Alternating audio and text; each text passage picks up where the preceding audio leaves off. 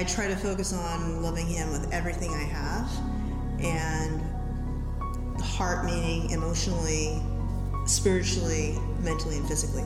You know, it's giving everything I have to all I know about myself to everything I know about Him. So, yeah. For me, praise is very similar to worship.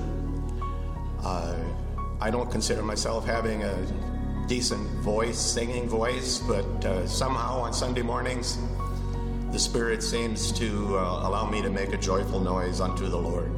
I uh, feel that is the most reverent way that we can show our thanksgiving to Him, and I pray that we can continue to do that. Um, I praise God by bringing faith into my conversations with people that I love and with people who both love God and people who don't love God. And I just try to bring God into my everyday activities. Uh, Matthew, how do you praise God? I praise God by going to church every Sunday and by praying. Oh, I love that so much. I love when people of different space and different uh, backgrounds that we're just talking about how we praise and worship God together. Uh, if I haven't met you, my name's Dale. Hello. We're moving on. Hi. There's a lot of noise in this world, don't you agree? Like things can just get really noisy. There's a lot of voices, there's a lot of things, there's um, a lot of opinions, right? I don't really need to convince you of that. It kind of reminds me uh, metaphorically of the noise in this world might be like being at Union Square in San Francisco. There's a lot of things going on, a lot of things trying to get your attention. Come into this store, or people doing this, or tr- cars honking for different reasons. Everybody's having their own experience and expressing themselves in a way that can be really, really, really noisy and really, really, really loud. At the same time, I love cities. I love what they're like. I don't love everything in cities, but I love the feel of them. There was one time I was in Union Square. I think Lisa Ann and I went up and they were uh, going into some stores to shop. Let's just say I was less interested in going into those stores, which is like 99% of them. So I was up in Union Square just kind of watching people and they were doing their thing.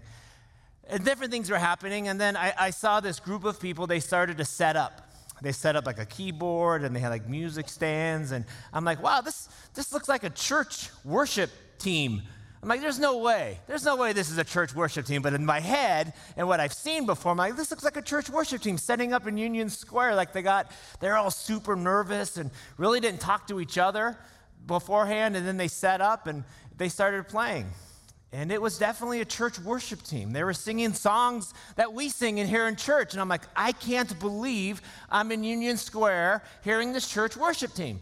But they were so nervous that they didn't say anything between songs. They just kept playing. And, but the girl who was singing, man, that girl could sing like an angel.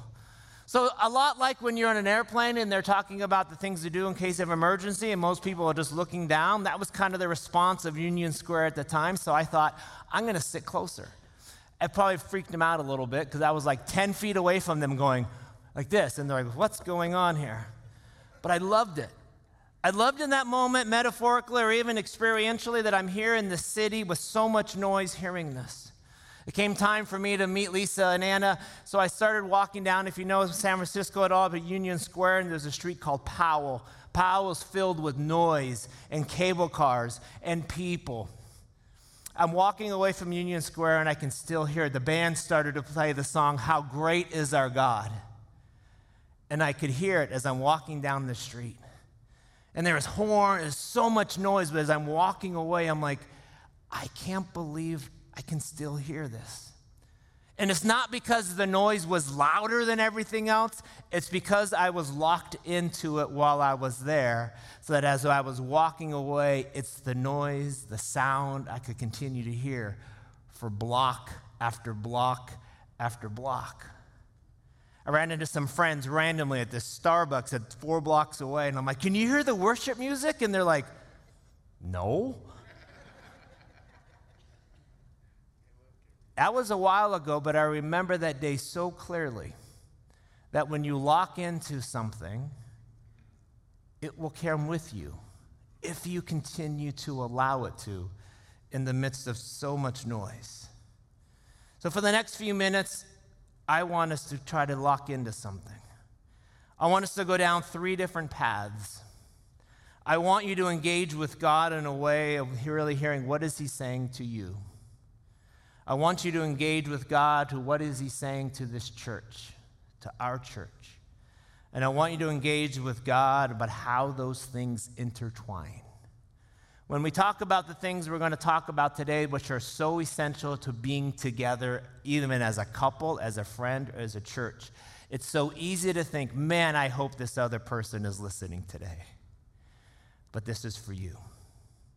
I want us to engage with this in such a way that even when we walk away, we continue to listen and hear God's voice, His words, what He's asking you to let go of. Some of it is good, the things that we need to let go of it, and some of it's really bad because He has something new for you and new for us. Father, we give this to you. I ask for your help. I love the people in this room. I love walking around and hugging people that are here for the first time today and those who are here for the thousandth time today.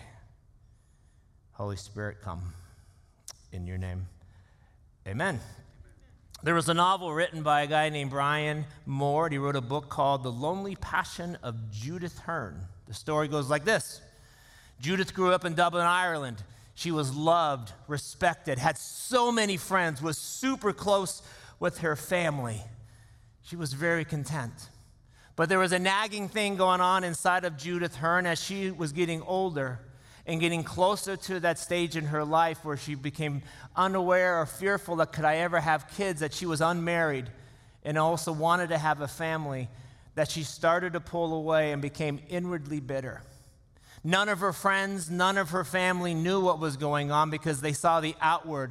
But she had this goal, this dream of what she wanted in her life. It wasn't happening like she thought, and she thought soon this will be taken away from me. The story, the novel goes on that she meets this American guy. She falls in love with him. But it turns out that he had different things of why he was in this relationship. But in her mind, it grew and grew, and nobody was really aware of the desperation that she found herself in because she wasn't achieving or experiencing the thoughts that she had. One night, out of a bit of, of uh, courage, She's like, I'm not going to wait for this guy. I'm initiating this. So she proposes to him. But he says to Judith, I'm only really friends with you because I thought I could help you could help me start this restaurant. So he leaves and is heartbroken. In this story, Judith hits just crashes. She goes on drinking binges. She goes in deep depression. She rejects God. She curses God. She just falls apart because her unachieved dream and hope had been shattered forever, she thought. Later in the story, as she's coming out of the hospital, and there is a redeeming part of this story. The man comes back and he says how wrong he has been. So he brings her roses and flowers, whatever, and chocolates, whatever he thought he could bring, and he proposes to her. This time she takes the roses and hands them right back to him. And her response is deeper than so much of our theological thoughts.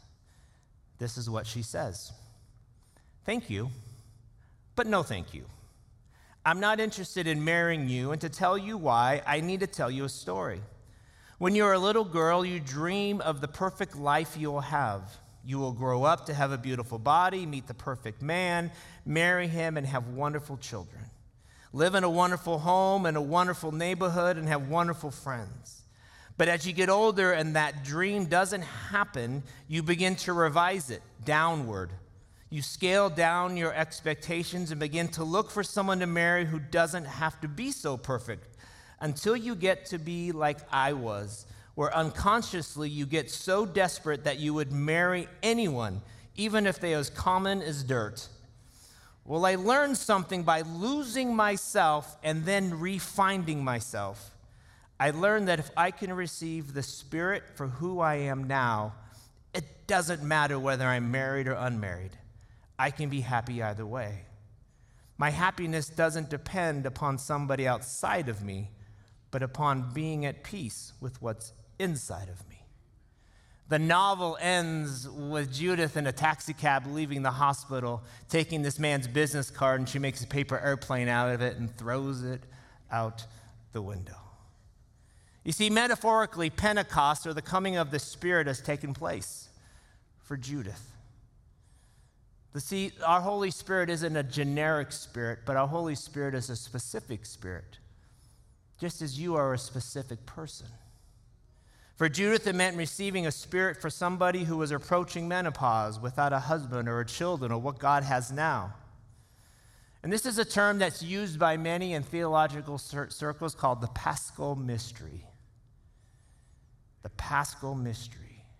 You see, paschal is Latin for things of Easter, as is the Greek translation. The things of Easter mystery. It's a spiritual practice of rhythm of these things of Jesus' death, his resurrection, his 40 days on earth, his ascension, and then Pentecost, the coming of the Spirit. As author Ronald Rolheiser writes, he writes this The paschal mystery is the mystery of how we, after undergoing some kind of death, receive new life and new spirit. Jesus, in both his teaching and in his life, showed us a clear paradigm of how this should happen. You see, Jesus, when he's talking to his disciples right before he died, he says this The hour has come for the Son of Man to be glorified. Very truly, I tell you, unless a kernel of wheat falls to the ground and dies, it only remains a single seed. But if it dies, it produces many seeds. These words right here that Jesus shared defines this mystery. Namely, in order to come to a fuller life, a bigger life, and life in the Spirit, we must be constantly letting go of the past life, the past spirit. Some things I want you to understand as we journey in the next just 20 plus minutes or so. The first is this I'm talking about two different kinds of death there's a terminal death, there's a physical death where we literally die. But then there's this paschal death. It's the ending of one kind of life, what you're currently experiencing now, potentially. That opens the person to undergoing and receive a deeper, richer, fuller life. That image of the grain dying and falling to the ground and expanding is the paschal death in life. I'm also referencing two kinds of life. There's a resuscitated life that restores you to who you were, but there's a resurrected life. It's the reception of something radically new, better than the previous.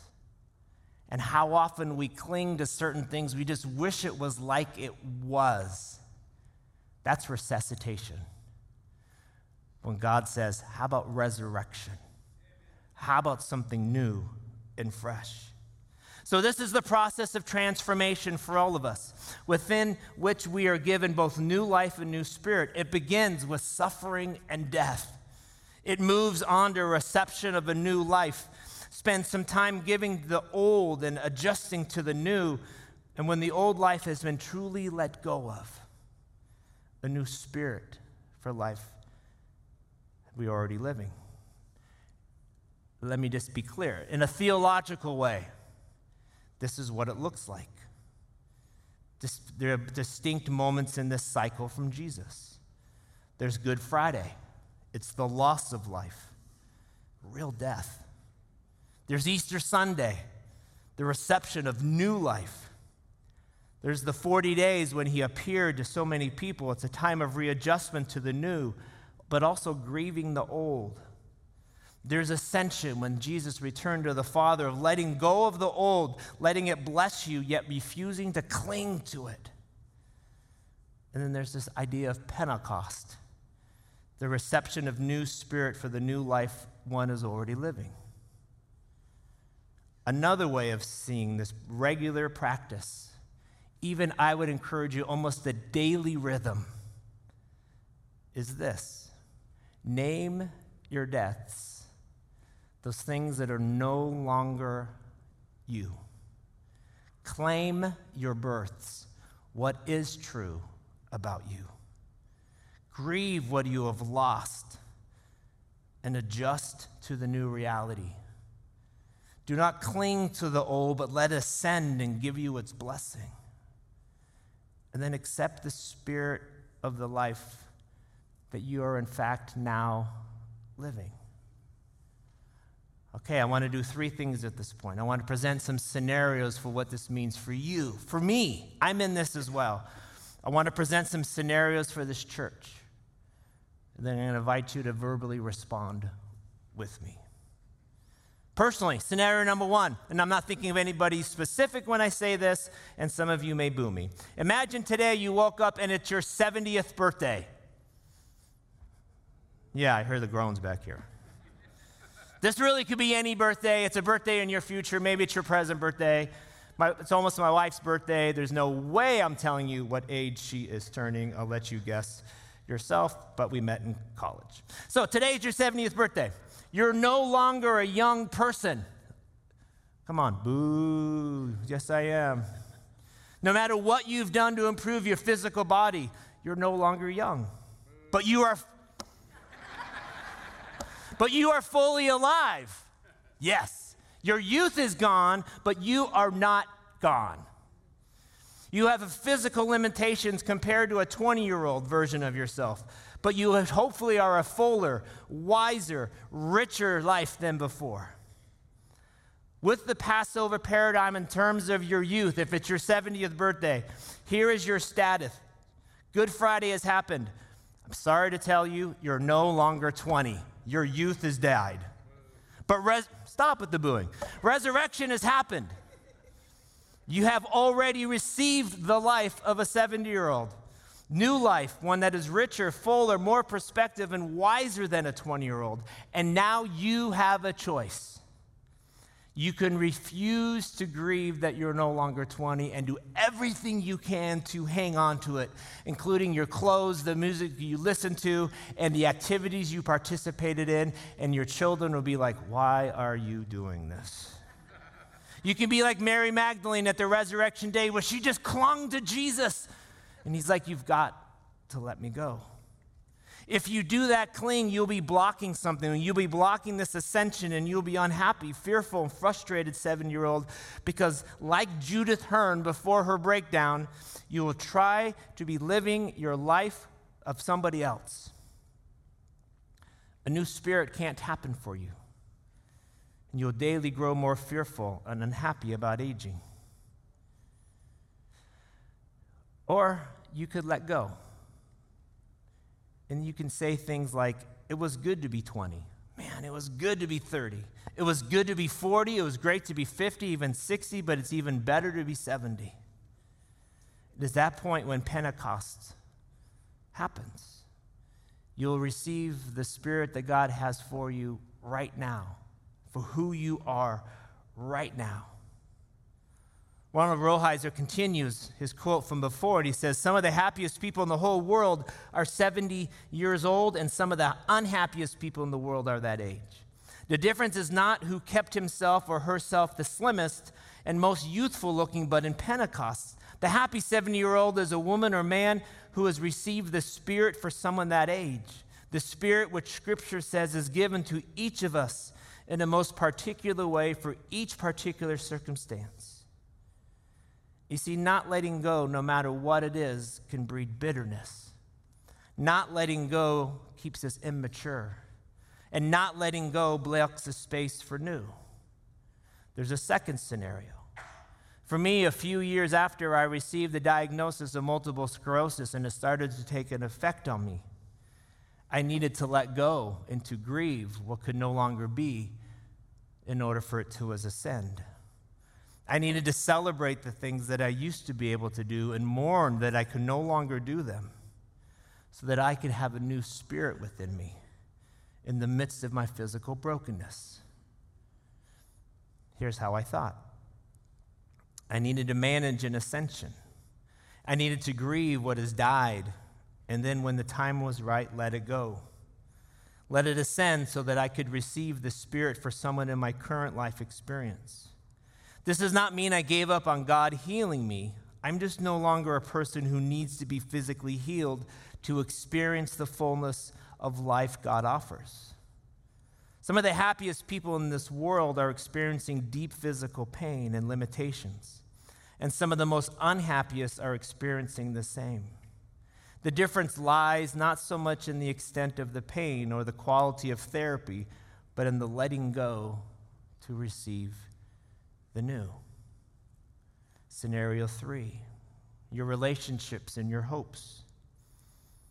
Is there something, a kind of brokenness? Maybe something is off. Maybe a bond has been broken a bit that was there before between you and another person. Maybe there's a huge accumulation of stories that you've told yourself about another person or a situation, and maybe there's a huge accumulation of stories they've told themselves about you. Maybe you had hopes and dreams, or things just didn't go the way you thought they would go. Maybe you just wanted things for how they used to be. You'd give anything for the way it was. What do you need to die to today? What do you need to repent of today? What do you need to remember, to mourn, to celebrate? Because then we let it ascend up to God and get ready to receive something new.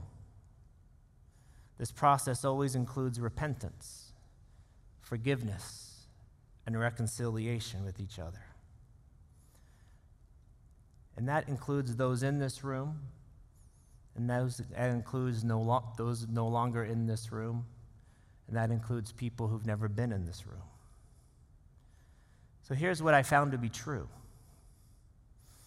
to attempt to move on past our sin without truth telling is to cheapen God's grace. The process of this Passover and Pentecost is just telling the truth to ourselves. This process has to include repentance and it has to include celebration. So, together as a church, what does this mean to us? And you're like, this is my first day. Welcome. I've been here longer than you, Dale. I know more. Welcome. I don't stand here as someone saying you, I stand here as someone saying us. As we see in Philippians 1, the verses that have been guiding us throughout this whole series, Paul gets to this point where he writes this In all my prayers for all of you, I always pray with joy because of your partnership in the gospel from the first day until now and this part is so amazing, being confident of this, that he who began a good work in you will carry it on to completion until the day of Christ Jesus.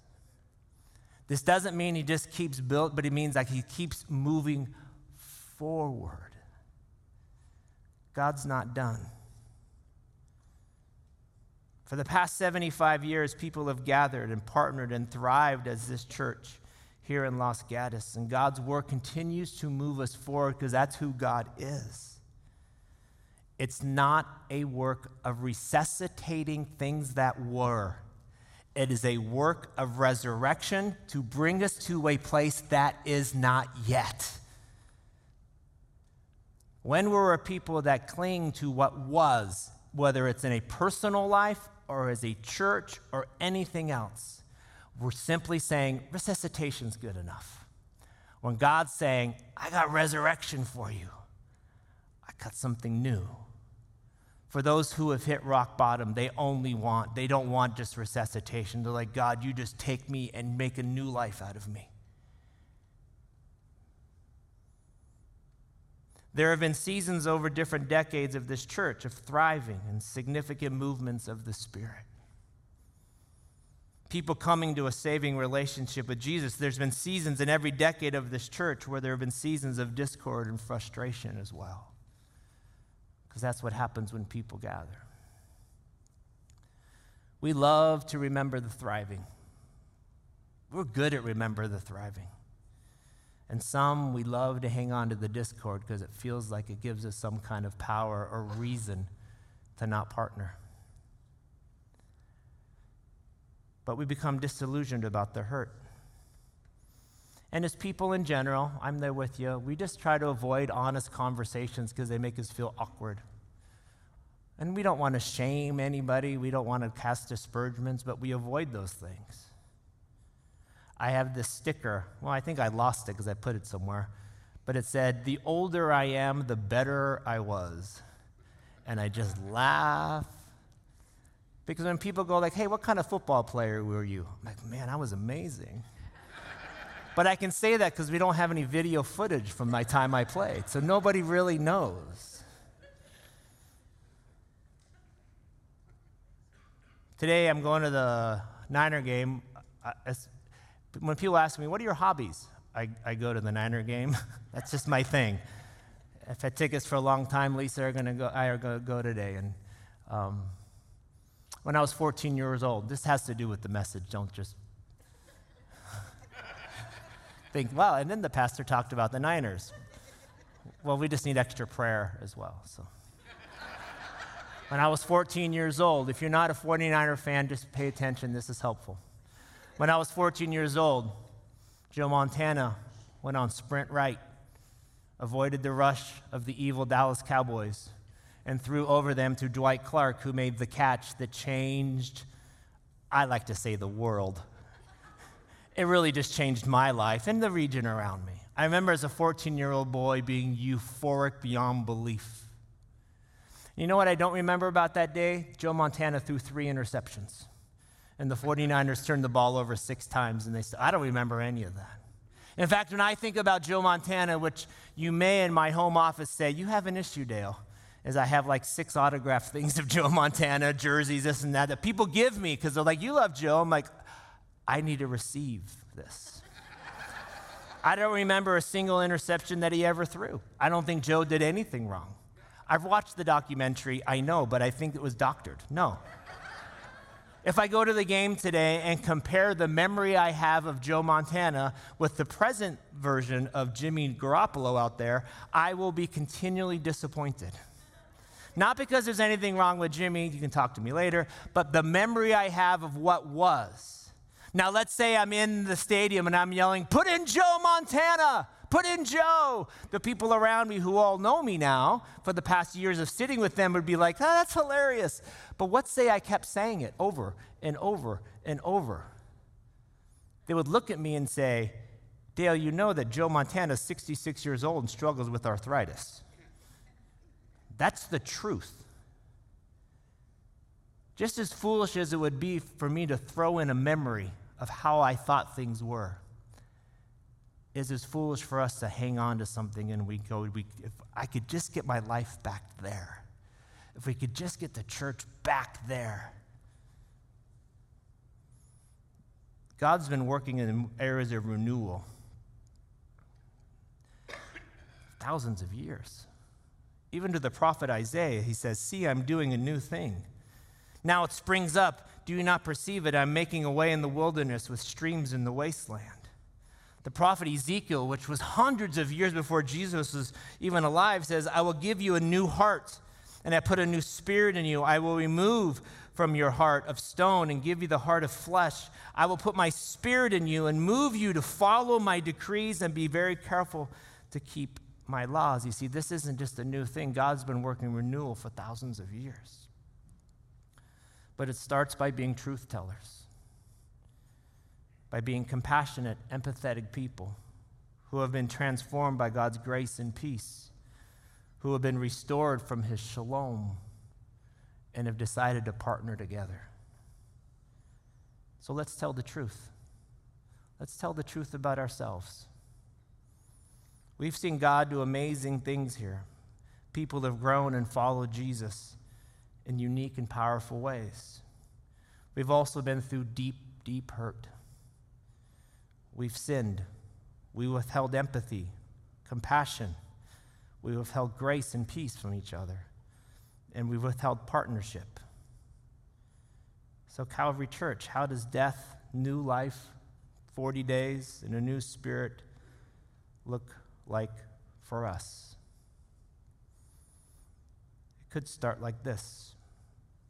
And I've had some staff help me with this. Because when I get stuck, I reach out and say, What do you think?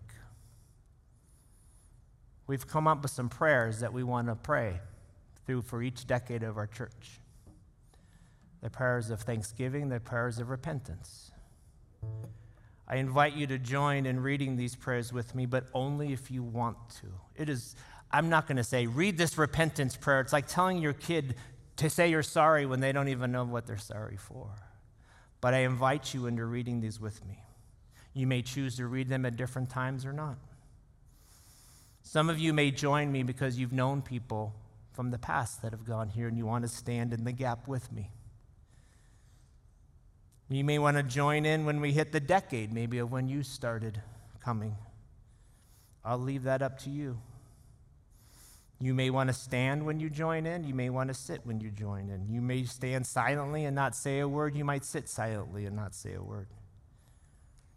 But this is for all of us in this room and the thousands of people who are no longer in this room because they've moved, because they've left I'll let them tell their own story. I talked to six pastors this week who no longer work here, just different decades, and, and I've told them what we're doing today. I got texts from all six this morning saying, I'm praying with you and for this church today. Calvary Church, this has been a gathering of your people, Father, in this place since 1947. Some of you have been, have been here for decades, and some of you are new. But this is for all of us. And if you're new, I hope what you hear the next few minutes is a group of people telling themselves the truth in a world that lies to themselves all the time.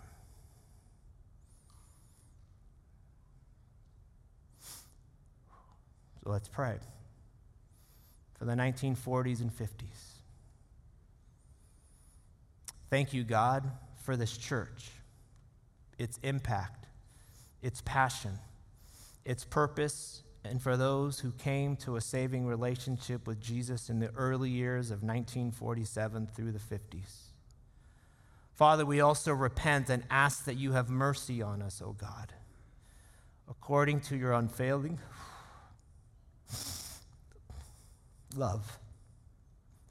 For the sins of our church, our people, and for those we hurt in those early years. Create in us a clean heart, Father.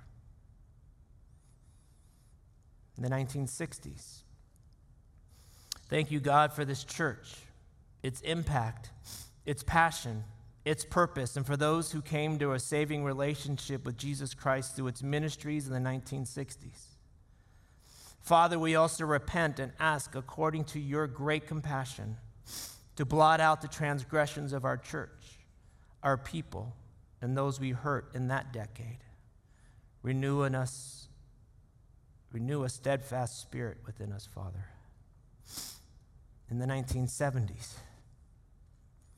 thank you, God, for this church, its impact, its passion, its purpose, and for those who came to a saving relationship with Jesus through its ministry in the 1970s.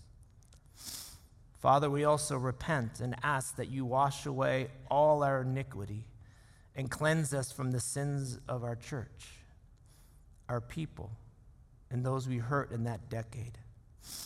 Don't cast us from your presence. Restore us, Father. For the 80s. Thank you, God, for this church, its impact, its passion its purpose, and for those who came to a saving relationship with Jesus through its ministries in the 1980s. Father, we also repent. For against you and you only has our church and our people sinned and done what is evil in your sight. We ask for your forgiveness and for the forgiveness of those we hurt in that decade. Don't take your Holy Spirit from us. Restore us, Father.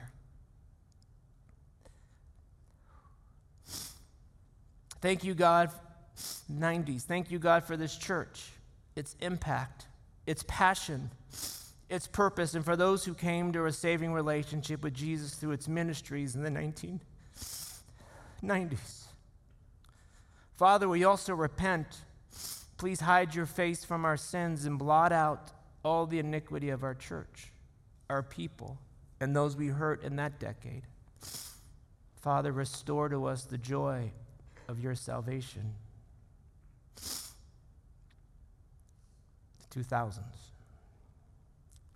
Thank you, God, for this church, its impact, its passion, its purpose, and for those who came to a saving relationship with Jesus through its ministries in the beginning of the 2000s. Father, I also repent and ask you to cleanse us, and we will be clean. Wash us, and it will be whiter than snow from the sins of our church, our people, and those we hurt in that decade. Father, grant us a teachable and willing spirit to sustain us. And since 2010, thank you, God, for this church, its impact, its passion, its purpose, and for those who came to a saving relationship through its ministry starting in 2010 to the present. Father, we also repent and ask for your forgiveness for the sins of our church, our people, and those we hurt. We mourn our losses, our shattered dreams, life's unfairness, our hurts, and the ways we have hurt others. Give us a new heart and put a new spirit in us. Restore us, Father. It's now 2022, and God has given us a new life, a new spirit, a new day for this church. Which way will we go? Will we cling to what was and resuscitate? Or let go and receive what can be a resurrected place? The 40 days have begun. The 40 days where the disciples thought, Jesus is back in the morning of Jesus leaving. But if they didn't let him go, the new spirit would not have come. So, for us at Calvary, we need to identify the joys of the life of Calvary, things you have loved, the people you have known, the ministries you've been a part of. Thank God for those, cherish those, but don't cling to them. And then identify the pain, the disappointments and frustrations you've experienced in this life at Calvary, things that didn't go well, times of hurt and frustration of sins. We identify to celebrate and let it ascend. We identify to forgive or ask forgiveness to let it ascend. And God has something new. My friends, we don't just have to hope. We don't just have to throw out lines like, the best days are ahead of us. When we let go, God promises the best days are ahead of you because I'm in the work of resurrection. I'm in the work of reconciliation. I'm in the work of my kingdom come. My will be done on earth as it is in heaven. As a um, tangible exercise for us over the next 40 days, we're going to have, we have up in the back now in the lobby. It's. Um, a board or a wall called Ascension, right? All right, I have that right, right? And then it's also in our gathering that's taking place in the Parkside rooms. There's one that says Ascension as well. And it's a place for you as just a tangible way of maybe writing. There's pens in there. You can place up things that you want to let go of. And over the next 40 days, it could be something of this church. It could be something really good. Like, I just want to celebrate this as what was, and I'm not trying to resuscitate it. I want new things. So it's just a tangible expression of the next 40 days, which goes to December 5th, when we're really launching into our season of really remembering and celebrating Jesus coming to this earth. So those walls will be up as a tangible way of expression. We invite you to be a part of that. So let me close by praying this over you. And this is my prayer that your love may abound more and more in knowledge and depth of insight so that you may be able to discern what is best and may be pure and blameless until the day of Christ, filled with the fruit of righteousness that comes through Jesus Christ to the glory and praise of God. God bless you all.